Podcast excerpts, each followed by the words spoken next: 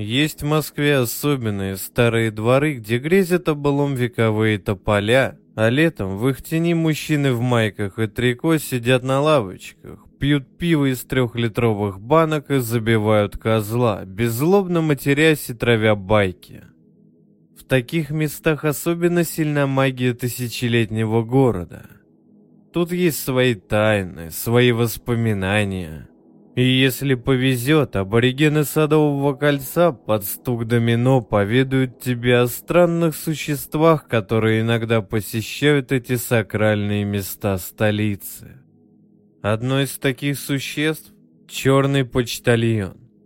Собственно говоря, он не почтальон даже, а просто дряхлый старик в темной одежде, который словно адскую почту разносит по домам горе и страдания. Черный почтальон приходит в твой двор. Черный почтальон подходит к твоему подъезду. Черный почтальон без ключа и домофона входит внутрь.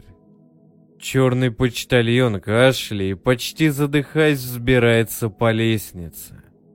Черный почтальон подходит к твоей двери и долго-долго стоит перед ней, как бы переводя дух. Потом он нажимает на кнопку звонка. Потом он ждет. Если за дверью слышатся шаги, черный почтальон просто тает в воздухе, оставляя после себя лишь тяжелый тошнотворный запах старости и смерти. Если же дома никого нет, он понуро спускается вниз. Просто спускается вниз по лестнице но никто и никогда не видел его выходящим из подъезда. Впервые историю о черном почтальоне я услыхал в самом начале 90-х. Тогда у моего отца дела пошли в гору так круто, что мы из Выхина переехали прямиком в огромную квартиру в районе Старого Арбата. Там, в тишине арбатских дворов, я и причастился к таинствам Москвы, перевоплотившись из окраинной лимиты в ее коренного жителя. Помню, что из всех страшилок, что рассказывали тогда во дворе, черный почтальон пугал меня сильнее всего. Одно время я просто панически боялся звонков в дверь, особенно когда оставался дома один. А потом все это прошло. Я вырос, и девочки стали волновать меня куда больше, чем глупые сказки. Однажды, теплым майским вечером, когда мне уже стукнуло шестнадцать, я сидел на кухне и учил уроки. Раздался очень длинный, настойчивый звонок в двери, я решил, что пришел кто-то из соседей. Я спокойно подошел к двери и спросил. «Кто там?» Тишина.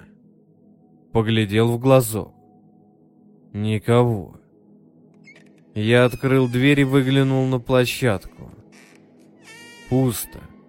Я не услышал ни торопливых шагов по лестнице, ни хлопания железной двери внизу. Ничего. Я отчетливо помню, как что-то в тот момент меня насторожило.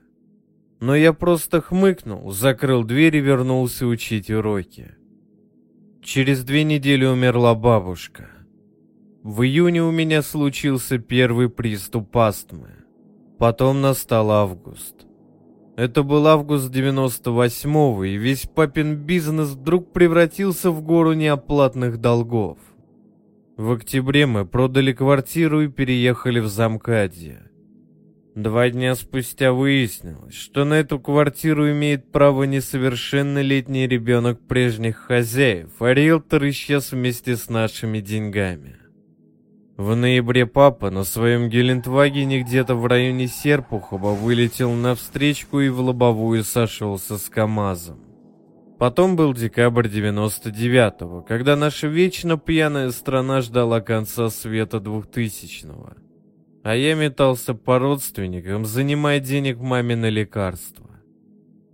А потом был конец света, когда я сидел в тесной, душной палате онкологической клиники и смотрел, как из истерзанного раком существа, которое когда-то было моей мамой, уходит жизнь.